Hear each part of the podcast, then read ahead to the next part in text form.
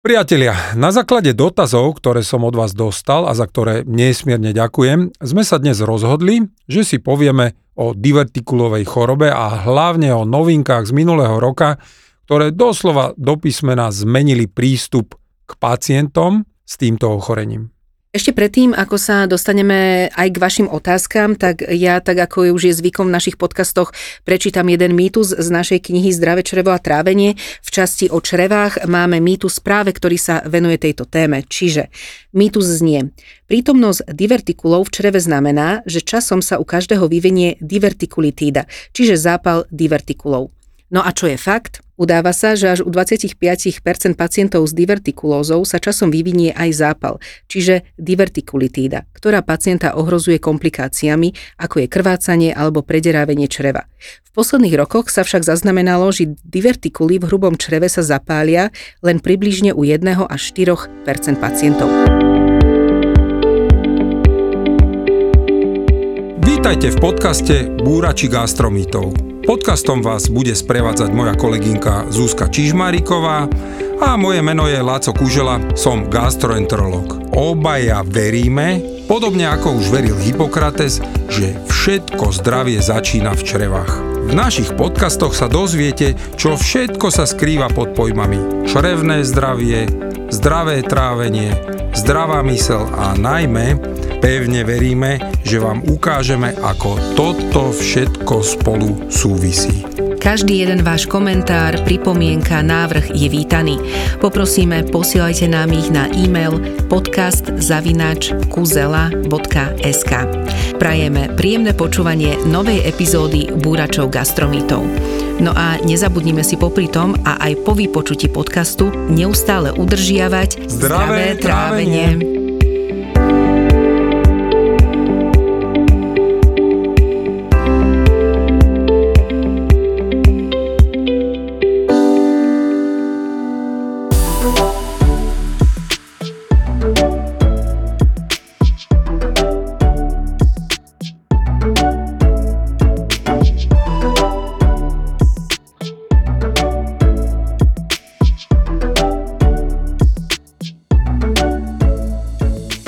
Tak Laci, ak by si mohol tak úplne jednoducho povedať, čo je vlastne tá divertikulárna choroba? Divertikulárna choroba má viacero pomenovaní. Môžeme jej hovoriť ako divertikulóza, zároveň keď ide o zápal pri tomto ochorení, tak už spomíname alebo hovoríme o divertikulitíde. Ale v podstate samotná táto divertikulárna choroba je všeobecný pojem. A v podstate čo nám označuje? Označuje to, že v čreve sú prítomné divertikle. Tie divertikle si môžeme doslova predstaviť ako malé váčky, výdutiny sliznice a aj podsliznice, čiže nejaká výduť stene hrubého čreva. A tieto váčky vznikajú vtedy, keď vnútorné vrstvy hrubého čreva doslova pretlačia akoby slabiny v tých vonkajších svalových vrstvách. A divertikulóza sa môže vyskytnúť kdekoľvek v hrubom čreve. To znamená, nemá nejaké miesto, kde sa nevyskytuje, ale najčastejšie sa vyskytuje v ľavej časti. To tá sa volá buď zostupné, alebo tzv. že kolon sigmoideum, čiže tak esovito zatočená časť, ľavá časť hrubého čreva. Spomínaš divertikulárna choroba, ale zároveň spomínaš aj divertikulóza. Ak by si ešte mohol vysvetliť tento pojem? Divertikulóza ako taká hrubého čreva znamená prítomnosť divertikulov, teda tých váčkov v hrubom čreve. Pacient samozrejme môže, ale aj nemusí mať ťažkosti. To znamená, veľakrát príde pacient pre iné ťažkosti a my mu nájdeme túto chorobu. A samozrejme, ten horší prípad je, že žiaľ môže mať aj komplikácie. Bezpríznaková divertikulóza, čiže naozaj to sú tí pacienti, ktorí nemajú ťažkosti, sa vyskytuje dokonca až 75 až 90% pacientov, čiže to znamená, že väčšina pacientov naozaj nemá a nebude mať ťažkosti. A táto sa tým pádom naozaj diagnostikuje náhodne pri vyšetrení hrubého čreva pre inú príčinu. Napríklad vyšetrujeme pacientov kvôli screeningu rakoviny hrubého čreva. A ak je nekomplikovaná divertikulová choroba, ale ten pacient má príznaky, čiže hovoríme o nekomplikovanej divertikulovej chorobe s príznakmi, tak to už je ochorenie, ktoré naozaj je charakterizované opakovanými brúšnými ťažkosťami. A tieto ťažkosti veľakrát pripomínajú, alebo dokonca sa doslova do písmena prekrývajú s tými ťažkosťami, ktoré majú pacienti s syndrómom dráždivého hrubého čreva. A v pôvode ochorenia, e, teda divertikulózy, hrá významnú úlohu doslova do písmena pomalý čas, čiže spomalený čas prechodu stolice črevom vie navodiť vznik týchto vačkov.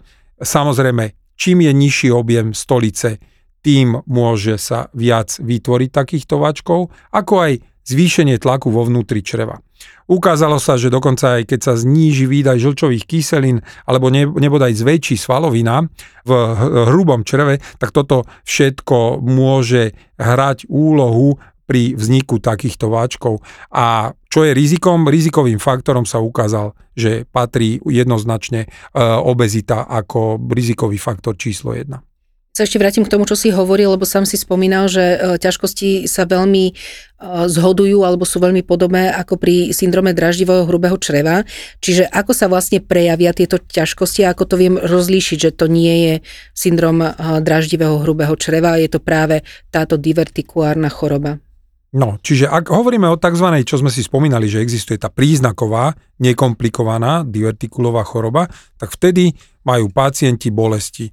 A tie sú najčastejšie lokalizované v ľavej časti brucha. Niektorí nemusia mať bolesti a prichádzajú často s náfukovaním, alebo môžu mať poruchy výprazňovania stolice. To znamená, buď majú zápchu, alebo majú hnáčku. Keď už je však akutný zápal, teda tá akútna divertikulitída, tak tam tie príznaky majú doslova že široké spektrum, lebo môžu sa prejavovať ľahkými epizódami, čiže len tak mierne bolesti brucha sú, ktoré tí pacienti majú a tieto samozrejme môžu ustúpiť samé od seba. Ale na tom druhom spektre, na tom druhom konci tohto širokého spektra môže byť doslova obraz akutného brucha. Ale keď chceme povedať si takú tú klasiku, že ako vyzerá klasický prípad, tak Tí pacienti majú prítomné bolesti brucha v ľavom spodnom kvadrante brucha, majú nafúkovanie, respektíve pocit plnosti, rôzne formovanú stolicu, to znamená, raz ju majú formovanú, raz kašovitú, raz môže byť až riedka a dokonca môžu mať až zápchu. Ak nebodaj sa vytvorí absces, to je taký hnísavý vačok, čo sa môže pri tom zápale vytvoriť, tak vtedy pacient môže mať teplotu, bolesť, samozrejme aj schvátený, a nechutenstvo, nútkanie na zvracanie, respektíve zvracia a doslova niekedy ten absces, teda ten hnisový vak, môže spôsobiť až nepriechodnosť čriev, čiže tzv. ileus kedy v podstate tí pacienti majú nafúknuté brucho, zastaví sa im odchod plynov. Vážny, to je veľmi vážny stav. Mm-hmm. To je to posledné spektrum, kedy naozaj už e, musí sa zasahovať chirurgicky, pacienti končia na intenzívke, pretože majú doslova do písmena zastavený odchod plynov stolice, niekedy môžu krvácať z čreva a vtedy jednoznačne, keď sú tieto príznaky, netreba váhať sekundu ísť k mm-hmm. lekárovi jednoznačne. A samozrejme ten hnisavý vak, respektíve ten silný zápal toho divertiklu môže prejsť všetkými tými vrstvami čreva a doslova do písmena prasknúť. A v tom prípade dochádza k zápalu pobrušnice, čo sa volá peritonitída. A v podstate tam dá sa to rozlišiť tým, že zo začiatku tá bolesť, áno, je taká lokalizovaná v tej ľavej časti, v tom ľavom podbrušku, ale neskôr tie bolesti sa naozaj že presunú do celého brucha a na konci dňa, keďže je to ešte vážnejší stav, tak môže končiť šokovo, čiže naozaj pacient je doslova do písmena ohrozený na živote. A samozrejme druhá vec je, môže sa ten zápal opakovať. A ak sa opakuje častejšie na jednej časti čreva, tak tá časť čreva e, môže reagovať. A ona reaguje rôznym spôsobom, ale tie dve najčastejšie formy, kadiaľ to ide, je buď vznikne zúženie, čiže tzv. stenóza, alebo taká fistulka, to je, to je píšťala, čiže predstavme si ju ako nejakú chodbičku, ktorá v podstate samozrejme potom vedie k poruchám pasaže stolice a ku komplikáciám, ktoré títo pacienti majú.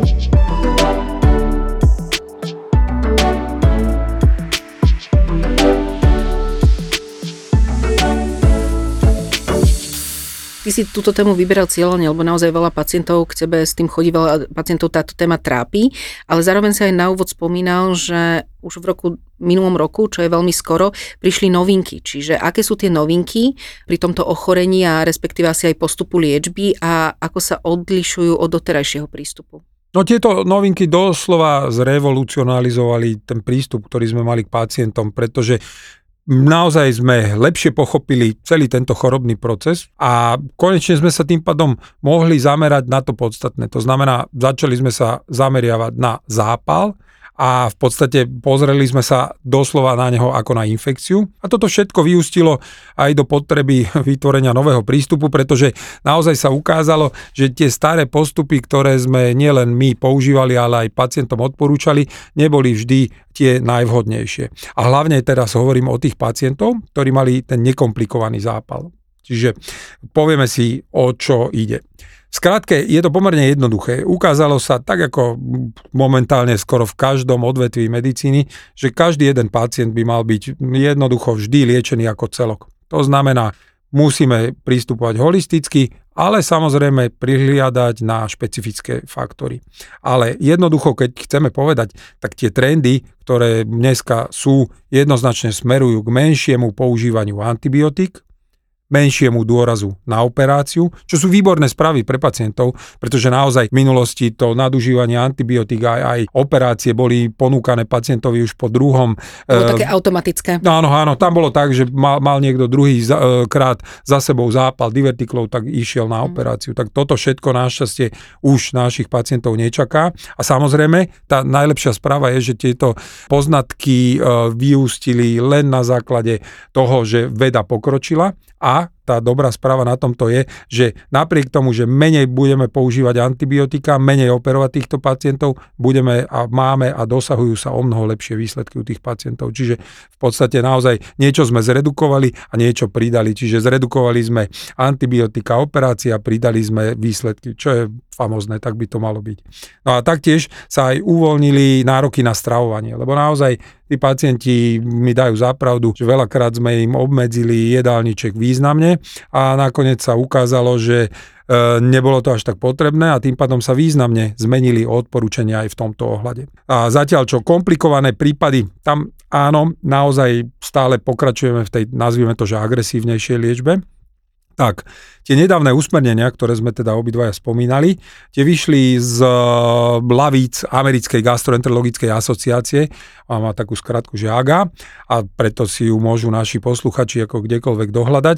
A tie v podstate jednoznačne naznačujú, že mali by sme konzervatívnejšie pristupovať pri tejto nezávažnej nekomplikovanej forme zápalu divertikulov. Dokonca aj americká spoločnosť chirurgov hrubého čreva a konečníka, teda to sú tí, čo ozaj radi režú, radi, radi pália, čiže naozaj ich, ich niekedy ťažko presvedčiť, že neoperovať, tak oni sami tieto odporúčania, dá sa povedať, skoro ako keby skopírovali.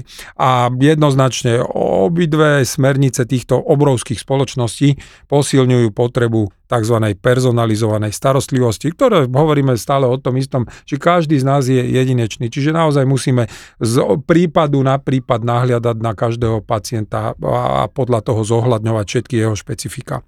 A tá ďalšia pozoruhodná zmena je, že táto gastroenterologická americká spoločnosť odporúča doslova vybrať pacienta, ktorému sa majú podať antibiotika pri nekomplikovanom zápale, teda odporúča postupovať, dá sa to povedať, že selektívne, že naozaj, že ten výber toho pacienta a ten, ten selektívny výber určite preferujú pred tým tzv. rutinným postupom, to znamená, príde pacient so zápalom, dostane antibiotika. Čiže prípad od prípadu sa rozhoduje, dáme, nedáme antibiotika.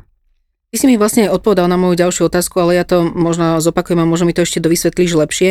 Čiže príde pacient, rutine sa mu už nepredpíše antibiotikum, čiže čo sa rieši? To je skôr asi horšia úloha alebo náročnejšia úloha pre toho lekára, aby vybral toho pacienta, ktorý antibiotika potrebuje a ktorý nepotrebuje. Je to tak? Takto. E, jasné, povieme si, lebo naozaj je to na nás lekárov, že my sme mali trošku takú predstavu, vždy sme si mysleli, že akutné prípady v podstate zahrňajú okamžitú infekciu a až teraz ten výskum, čo prebehol, vlastne až teraz sme pochopili, že pri tejto divertikulitíde ide vlastne o zápal, ktorý doslova, že nevyhnutne nepotrebujete antibiotika. a preto aj táto najväčšia spoločnosť odporúča dať antibiotickú liečbu iba pacientom, ktorí majú iné ochorenia, alebo pacientom, ktorí majú doslova, nazvime to, že znepokojujúce alebo vysokorizikové príznaky, tak, jak sme si povedali, celková schvátenosť, e, teploty a tak ďalej a tak ďalej, ktoré v podstate tieto príznaky svedčia preto, že už tie divertikle sa nám komplikujú. To znamená, môže sa tam vytvárať či už spomínaný absces, alebo nebodaj aj prederavenie. To je naozaj akože veľká zmena aj z pohľadu najmä nás pacientov, lebo sme fakt, že zvyknutí na to, že tie antibiotika dostávame už tak rutinne. Zároveň sa ale spomínal, že sa mení aj prístup k operáciám. Spomína si, že ide až o menší dôraz na chirurgiu, čiže aj sa menej operuje? Áno, doslova do písmena. Jednoznačne sa zmenili aj tie úsmernenia, ktoré sa týkajú chirurgie. Chirurgovia by na základe toho, čo dneska vieme, mali odporúčať operáciu doslova do písmena tiež individuálne. To znamená, mali by vybrať pacienta takisto týmto selektívnym spôsobom. To značí od prípadu k prípadu a nemali by určite postupovať, ako sa doteraz postupovalo, lebo doteraz to bolo o tom, jak som povedal, že na základe konkrétneho počtu epizód. Čiže naozaj doteraz to bolo tak, že dvakrát mal niekto akutný zápal divertikulov, odporúčilo sa mu chirurgické riešenie.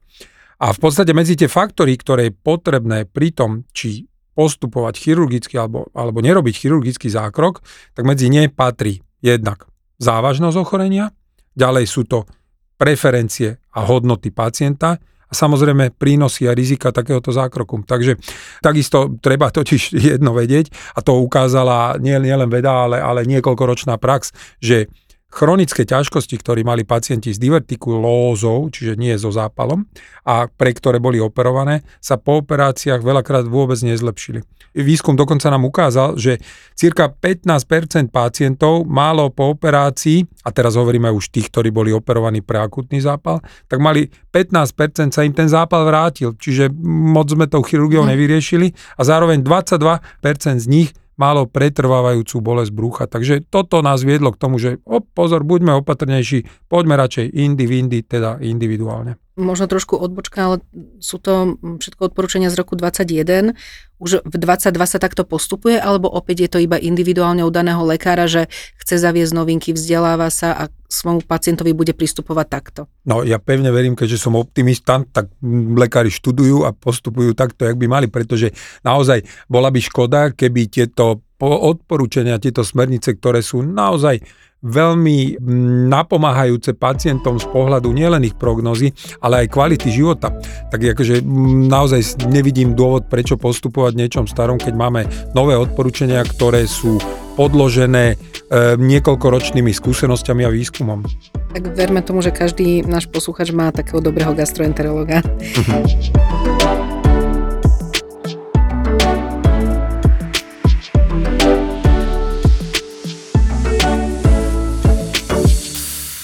Idem sa ďalej ešte trošku venovať aj v tejto téme, najmä čo sa týka vyšetrení pri danej chorobe alebo ochorení.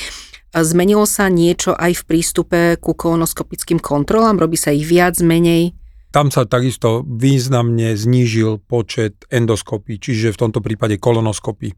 Ukázalo sa totiž úplne jednoducho, že riziko vzniku nádoru, teda malignity, je pri divertikulóze tak nízke, že v podstate odporúčania sú jasné treba robiť kolonoskopiu doslova opäť selektívne, to znamená od prípadu k prípadu, teda u každého jedného potrebujeme zvážiť, či to vyšetrenie robiť alebo nerobiť. A v podstate to najdôležitejšie vlastne to na tej míske váh, čo preváži, je tzv. rodinná anamnéza. To znamená, ak má niekto v rodine príbuzných s nádorovým ochorením, tak samozrejme tá kolonoskopia potom je na mieste. Takisto sa odporúča po komplikovanej divertikulitíde, teda po komplikovanom zápale, ale len prvýkrát, ak tento zápal prebehol akutne. To znamená, nepotrebujeme po ďalšom a ďalšom, ďalšom zápale robiť druhú, tretiu, piatu, desiatú kolonoskopiu, čo je fantastické, lebo doteraz naozaj tí pacienti podstúpili niekoľkokrát e, vyšetrenia, ktoré zrovna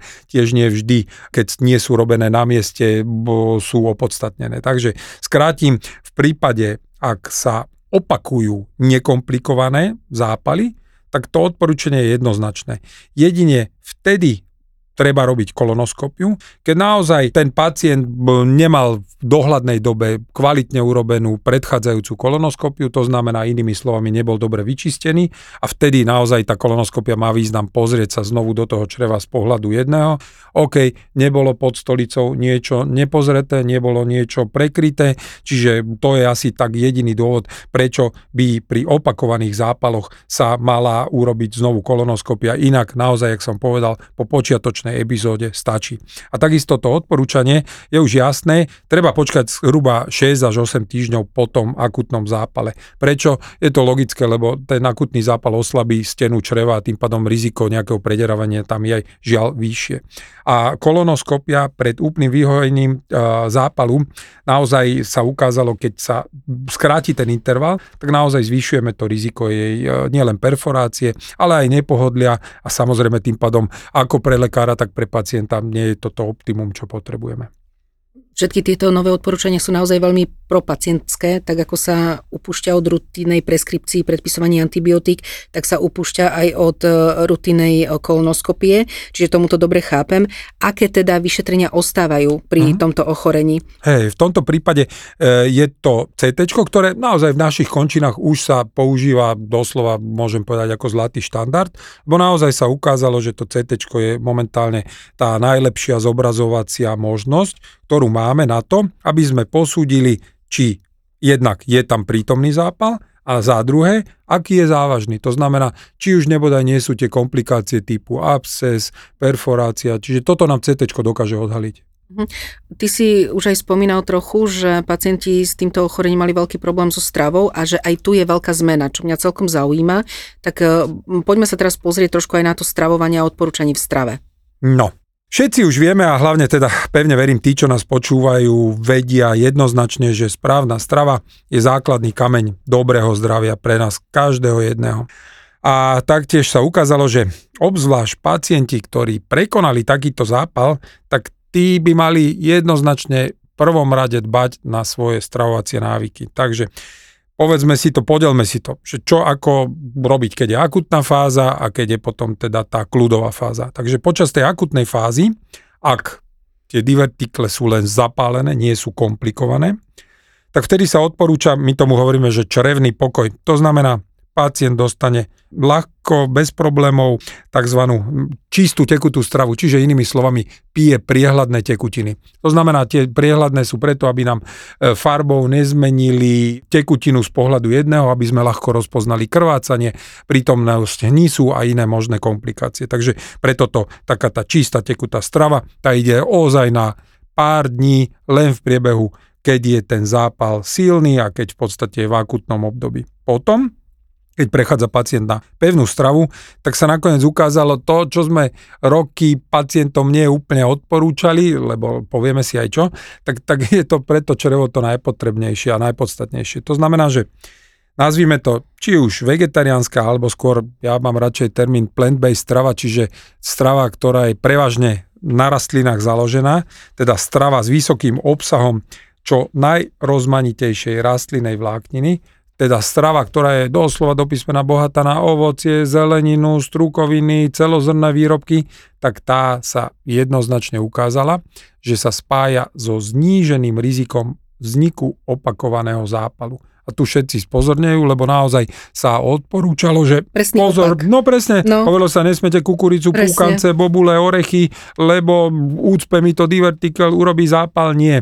Naozaj, toto už môžeme hovoriť, že ďalší mýtus sme zbúrali, pretože je doslova do písmena mýtom, že konzumácia kukurice, pukancov, orechov a tak ďalej zvýšuje riziko zápalu. Nie, pravý opak všetko to, čo donedávna sme pacientom doslova, že zakazovali, sa ukázalo ako prospešné v vzniku ďalšieho zápalu. Čiže otvorili sme týmto novými smernicami pacientom stravovacie možnosti a opäť je to len na základe výskumu, čiže netreba sa báť, že teraz si niekto niečo vymyslel.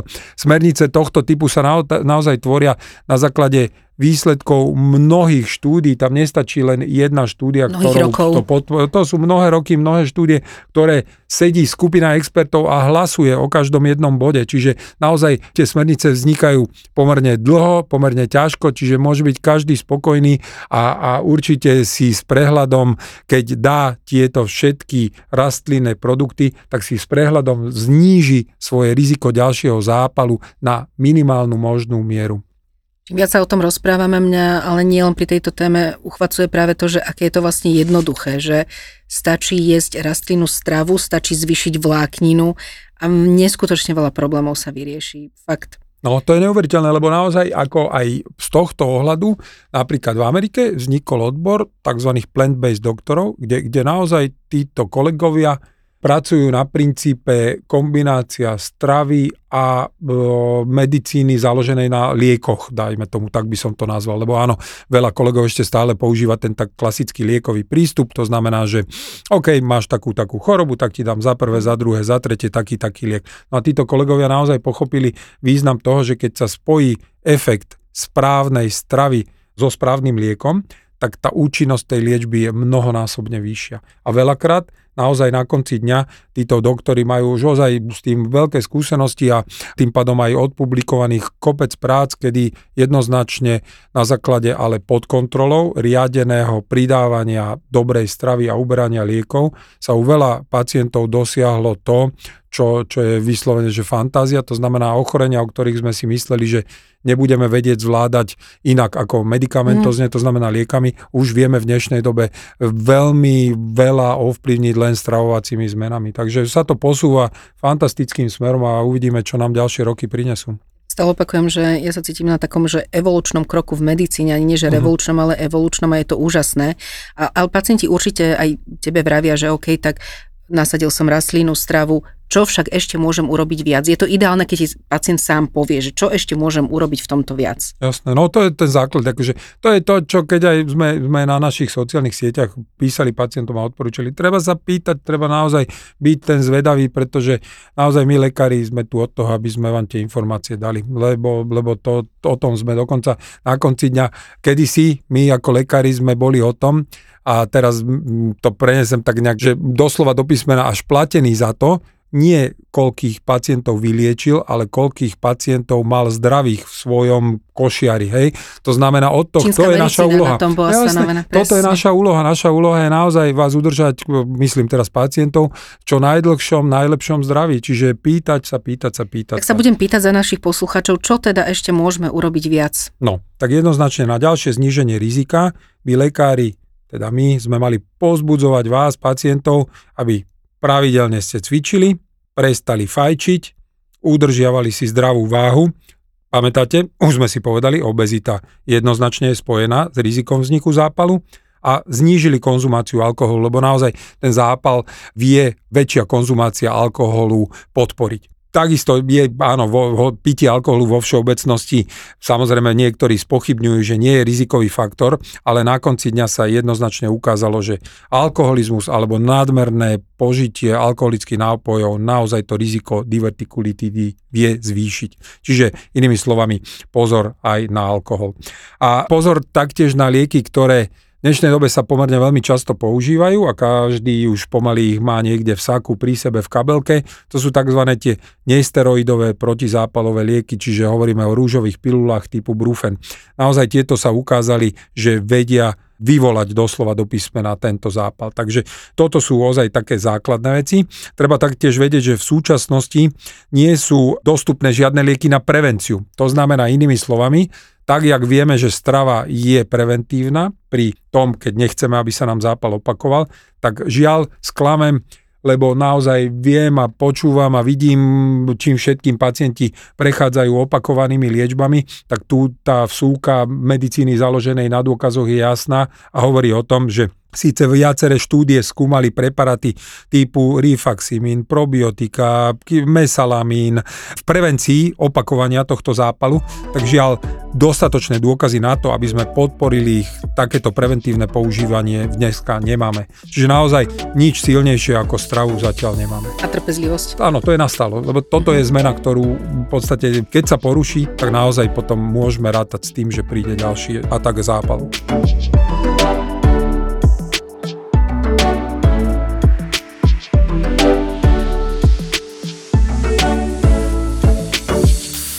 Takže záverom si to môžeme doslova dopísať, že urobíme taký, že suma sumárum, zhrňme si to. Čiže zdá sa, že existuje všeobecný konsenzus, že nekomplikovaný zápal, čiže divertikulitída, doslova historicky sme ju nádmierne liečili, čiže sme tak nadpracu si trošku robili.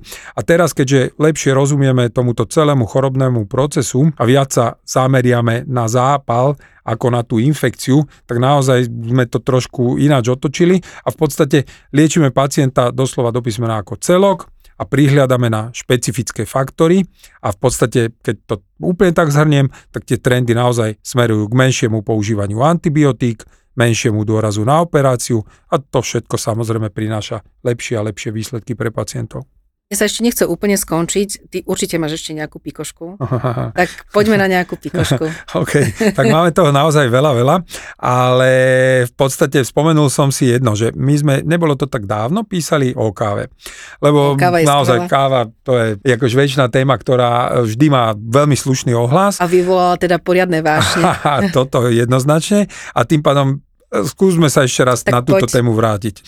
Takže povedzme si jedno, čo nám veda ukázala. Nový vedecký prehľad, môžu si to naši posluchači nájsť, ten časopis sa volá Nutrients, Nutrients akože živiny. A v tomto časopise vyšiel krásny prehľad a ten sa venoval účinkom kávy ako na naše trávenie, tak na naše čreva. To znamená, aký majú účinok na to, ako trávime a čo robia s našimi črevami. A dokonca ešte sledoval aj vplyv kávy na orgány, ktoré máme zapojené do trávenia, lebo Jedna vec je traviaca trubica, žalúdok, pažerák, tenké hrubé črevo a druhá vec, máme ešte pankras, žlčové cesty, žlčník, čiže máme toho dosť, čo nám pomáha tráviť. No a tento prehľad zistil, že káva má doslova stimulačný účinok, čiže podporuje niektoré traviace procesy. A dokonca sa ukázalo, čo doteraz sme až tak veľmi netušili a veľakrát sme káve zabránili, že no radšej neuči, neužívajte, lebo môže byť dráždivá, tak dokonca tento prehľad zistil, že káva môže mať aj možný ochranný účinok proti bežným traviacím ťažkostiam. A v tom prípade pozor, tu hovoríme o ochoreniach ako sú žlčové kamene, a niektoré ochorenia pečene. Čiže opäť sú prevratné veci. Takže v podstate povedzme si, o, o čom bol ten prehľad. Ten prehľad sa týkal rozboru až 194 výskumných publikácií, čiže opäť tu nehovoríme o jednej práci s dvoma pacientami, čiže na konci dňa ozaj to boli stovky, tisíce pacientov. Ktoré... Inak dosť veľa kavy no, vypili. to si neviem predstaviť tú cisternu, teda tie cisterny, koľko je muselo byť. A v podstate sa ukázalo, že toto všetko, keď sa dalo dokopy, tak e, nazvime to, že umiernená konzumácia kávy, pre niekoho to je akože nepredstaviteľné, lebo opravdu, no však to pre nich umiernená bola že 3 až 5 čálok denne. Až Pre veľa. niekoho, no to je veľa, hej. No. Ale už uh, teraz to veda výskum posúva do miery, že 3-5 čálok denne je umiernené pitie, takže dámy, páni, ideme na umiernené pitie, tešíme sa. Ja mám sa. deficit dneska. Dnes, dneska ja mám ozaj, áno, ja som pod mierou, lebo mám iba dve, takže ja tiež dve. sa. Aj šup, ideme si uh, naviac. Musíme, musíme vlastne dokrmiť Freddyho, lebo to, ten to, mikrobióm, čo z kávy, to si tiež písal, sa volá Freddy. Takže... No, áno, prezivku má. Hej, hej. takže, no v podstate, či je takto, keď umiernene pijeme, 3 až 5 čálok, tak naozaj sa ukázalo, že nevyvolá nám to škodlivé účinky na rôzne naše orgány traviaceho traktu. A dokonca boli také dve oblasti osobitného záujmu, ktoré z tohto e, výskumu vyplynuli a to bolo vlastne, že súvislosť medzi kávou a zníženým rizikom už spomínaných žlčových kameňov, ako aj dôkazom, ktorý doslova že spojil konzumáciou kávy so zníženým rizikom vzniku zápalu pankreasu. Samozrejme, ešte výskum bude pokračovať, ale, ale toto už sú prvé také, dá sa povedať, jasné body, že pitie kávy podporí to, aby sa znížilo riziko pankreatitídy a zároveň sa znížilo riziko tvorby žlčových kameňov. A v podstate ono, tá káva, jak putuje tým našim traktom, tráviacím traktom, sa, sa ukázalo, že má, nazvime to, také tri hlavné účinky. Čiže je spojená s vylučovaním šťav v žalúdku, vylučovaním šťav žlčových a pankreatických, čiže žalúdok, žlč, pankreas. A samozrejme tieto tri naše orgány sú aj kľúčové pre trávenie potravy. Takisto sa zistilo, že káva stimuluje ako produkciu tráviaceho hormónu, ten hormón sa volá gastrín, tak dokonca dokáže stimulovať tvorbu kyseliny chlorovodíkovej. To je to, čo sme vedeli a prečo sme hovorili, oj, oj, oj, je dráždivá, nepite ju. A tá samozrejme teda, tá HCl je prítomná v našej žalúdkovej šťave. No a tento hormón, ten gastrín, spolu s HCl, s kyselinou chlorovodíkovou, obe nám samozrejme pomáhajú, lebo pomáhajú rozkladať potravu v žalúdku. Táto káva dokáže stimulovať ale aj ďalší hormón, ten sa volá že cholecystokinín a tento hormón vlastne zvýšuje produkciu žlče ktorá je takisto veľmi potrebná, aby sme dobre trávili. No a tým pádom sa zdá na základe tohto všetkého, že káva tou produkciou, zvýšenou produkciou žlče vlastne urobí to, čo sme si povedali. Viac tá žlč, keďže sa, v, jak by som povedal, že preteká nami, tak tým pádom sa znižuje riziko tvorby žlčových kameňov. Takže takto je jednoduché. A čo sa týka toho mikrobiomu, čo sme si už tiež povedali, tak áno, sa naozaj ukázalo, že tá káva súvisí aj so zmenami tom, aké máme zloženie našich črevných priateľov, našich črevných mikrobov. Ale a... pripomeniem, že volá sa to Freddy. No ono, to je prezivka, ale to je jeho prezivka. To je hrozne zložitý, on, on má názov, akože to sú samé čísla, Áno. písmena, všetko možné, takže preto to skrátili si a da, dali mu takúto prezivku. Ale v podstate celé je to o tomto. V týchto štúdiách naozaj sa zistilo, že konzumácia kávy do, vie vyvolať e, zmeny v zložení tých našich črevných mikrobov a v podstate najviac zásahuje úroveň populácie, to sú tzv. Že bifidobaktérie a to sú doslova do písmena tie dobre spojené s dobrým črevným zdravím, takže aj v tomto smere tá kráva nám pomáha, čiže pomáha navodzovať lepšie črevné a tým pádom aj celkové zdravie. A takisto sa ukázala, že zlepšuje hybnosť tráviaceho traktu, hlavne hrubého čreva. A v podstate to je to, kedy potrebujeme naozaj na záver posunúť ešte tú potravu tak, aby odišla z nás, tak si niektorí to aj vedia, tá káva áno, toto dokáže. A v podstate tie skúmané údaje nám naznačujú, že káva e, môže stimulovať hybnosť tohto nášho hrubého čreva rovnako silne ako naše obľúbené rastlinné produkty, v tomto prípade obilniny. Dokonca o 23% viac ako bezkofeínová a o 60% viac ako pohár vody. A toto všetko naozaj s tým pádom čo vedie? Vedie k tomu, že sa zníži aj chronická zápcha, respektíve riziko, že tá zápcha vznikne. Takže kto má tendenciu k vzniku zápchy, respektíve už zápchou trpí, hor sa umiernené 3 až pitie, 5 šálok. šálok, čiže 3 až 5. 3 Ale až 5. skočím ti do toho, lebo teraz sklameš moju babku lebo nejaký problém so žalúdkom, jasné, káva dráždi, to určite nie a vypaliť červa, čiže presný opak, žiadny tvrdý alkohol a práve, že radšej tak, si dať šálku kavy. Radšej, bude, Zasa bude budeme mať o čom rozprávať. čiže orovské recepty nám tu nefungujú. Ne, ne, ne, ne, ale pozdravujeme touto cestou. no a taktiež tieto vlastne najnovšie výskumy vlastne výrazne podporili ochranný účinok kávy. Čiže to, čo sme netušili a ochranný účinok nielen tak, jak sme si povedali na ten náš traviaci trakt, ale pred ochoreniami pečene. Dokonca aj rakovina pečenie je tzv. hepatocelulárny karcinom a káva majú ten vplyv, že káva vie znížiť riziko vzniku takto e, zákerného nádoru. Takže je to fascinujúce, čo nám ten výskum prináša a napriek tým dôkazom, ktoré naznačujú nám, že túto konzumáciu kávy si vlastne vieme podporiť trávenie, tam musíme povedať aj to B a B je pravdou, že tie údaje, alebo respektíve, pardon, väčšina z tých údajov nie úplne podporila zistenie, že má káva dáva vplyv na vyvolanie refluxu. Inými slovami, veľakrát sa s tým stretávam, že pacienti prídu a majú vylúčenú kávu, lebo majú diagnostikovaný reflux. A keď sa ich opýtam, že prečo, no lebo tak mi prikázali, lebo tak som si pozrel na internete. A tým pádom to, to chcem povedať, že naozaj väčšina údajov ukázala, že ten priamy vplyv kávy tam nie je. Čiže čo poďme? Poďme to, čo stále hovorím, počúvať svoje telo. To znamená, keď vám káva a napriek tomu, že máte diagnostikovaný reflux, nerobí ťažkosti, nezhoršuje ťažkosti, hor sa do umierneného pitia, pretože ten vplyv polyfenolov a, všetkých dobrých produktov, ktorá káva ako rastlinný produkt obsahuje, je ďaleko lepší ako to riziko, čo by sme sa museli báť, že vám zhorší refluxovú chorobu. Takže aj keď viac menej musíme tiež povedať, že na pochopenie účinkov kávy v celom traviacom trakte asi budeme potrebovať ešte ďalšie, ďalšie štúdie, ale musíme jednoznačne priznať, že toto sú doslova do písmena pozbudivé údaje a my si ideme určite naliať kávičku a podporujeme aj vašu chuť na pitie ďalšej a ďalšej kávy. Takže priatelia, na zdravie. Ešte e, dám jednu otázku našej posluchačky, ktorá nám napísala na adresu podcast.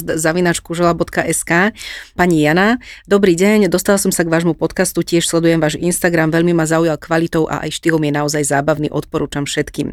Ale teraz moja otázka. E, v roku 2017 môjmu mužovi diagnostikovali úceróznu kolitídu, nasadili mu liečbu, aj na liečbu krásne zareagoval. Snažila som sa zmeniť aj naše stravovacie návyky, okrem liekov sme boli aj vegetariáni, vegáni, upravili sme stravu, ale opäť mu začali problémy. Potom som do stravy vložila opäť meso, nie často, iba dvakrát do týždňa a práve toto mu zafungovalo. Tu však je moja otázka. Veľmi často spomínate, že meso nie je správna cesta, u mužo naopak meso pomohlo. Čo s tým? Hey, tam, tam musíme si povedať, toto rozložiť na drobné, ale v skratke to drobné je o dvoch veciach. Jedna je, a to je fakt, že naozaj pri ulceróznej kolitíde ako takej sú najsilnejšie dôkazy prospešnosti stravy, ktorá je doslova až v tom spektre tej plant-based, čiže rastline založenej stravy v spektre vegánstva. To znamená, že vylúčenie aj živočišných produktov. Lebo na to máme najsilnejšie dôkazy, že pacienti s ulceroznou kolitídou, ktorí prejdú pomaly postupne na tento typ stravy, tak naozaj si vedia významne predlžiť obdobie remisie a kľudu. Ale, a to ale je, to, čo v podstate, keď ma počúvate a, viete jedno, a to sú výsledky minuloročných štúdí, ktoré trošku preorali, prekopali všetko, čo sme si mysleli o strave a preorali to z toho pohľadu, že naozaj zistili, že každý jeden z nás reaguje na konkrétnu stravu individuálne, unikátne, ojedinele, jedinečne. Čiže áno, teoreticky, prakticky môže sa stať, že váš manžel má tak zložený mikrobiom, že jeho mikroby doslova do písmena reagujú menej zápalovo na príjem mesových zložiek. A to menej zápalovo je samozrejme len a len navrúb toho, že predtým ste mu dobre varila a dobre urobila dobrú skladbu flóry, lebo poviem aj to, čo, čo opakovane hovorím, že naozaj keď vegán si dá raz za čas uh, burger, to neurobí nič Kdežto keď mesožravec si to meso pridá, tak naozaj napriek tomu, že už tie produkty má zvýšené, aj zápal má zvýšený, ešte viac sa to zvýši. Čiže skrátim, e, zjavne z tohto to vyzerá, že asi váš manžel už má celkom veľmi slušnú črevnú flóru, ktorá vie odolovať takýmto zápalovým podnetom, lebo áno, je pravdou, že meso v tomto prípade nie je úplne tá najoptimálnejšia voľba, ale keď je raz za čas, a naozaj nemá ťažkosti, skôr naopak sa mu polavilo, jak píšete, tak v tom prípade, OK, mi to vysvetľuje tá individuálnosť. To znamená, že áno, poďme urobiť výnimku, lebo aj o tom to je, lebo naozaj každý sme iný a v tom prípade môžete zlaviť a raz za čas pánovi manželovi navariť. Takže touto cestou oboch pozdravujeme, prajeme dobrú chuť, zdravé trávenie a ďakujeme krásne za mail. My ďakujeme tiež veľmi pekne a ja len vyzvem našich poslucháčov, ak máte otázku, pokojne nám napíšte či už cez eh, Láciho sociálne siete, Instagram, Facebook alebo aj mailovú adresu podcast zavinač kuzela.sk.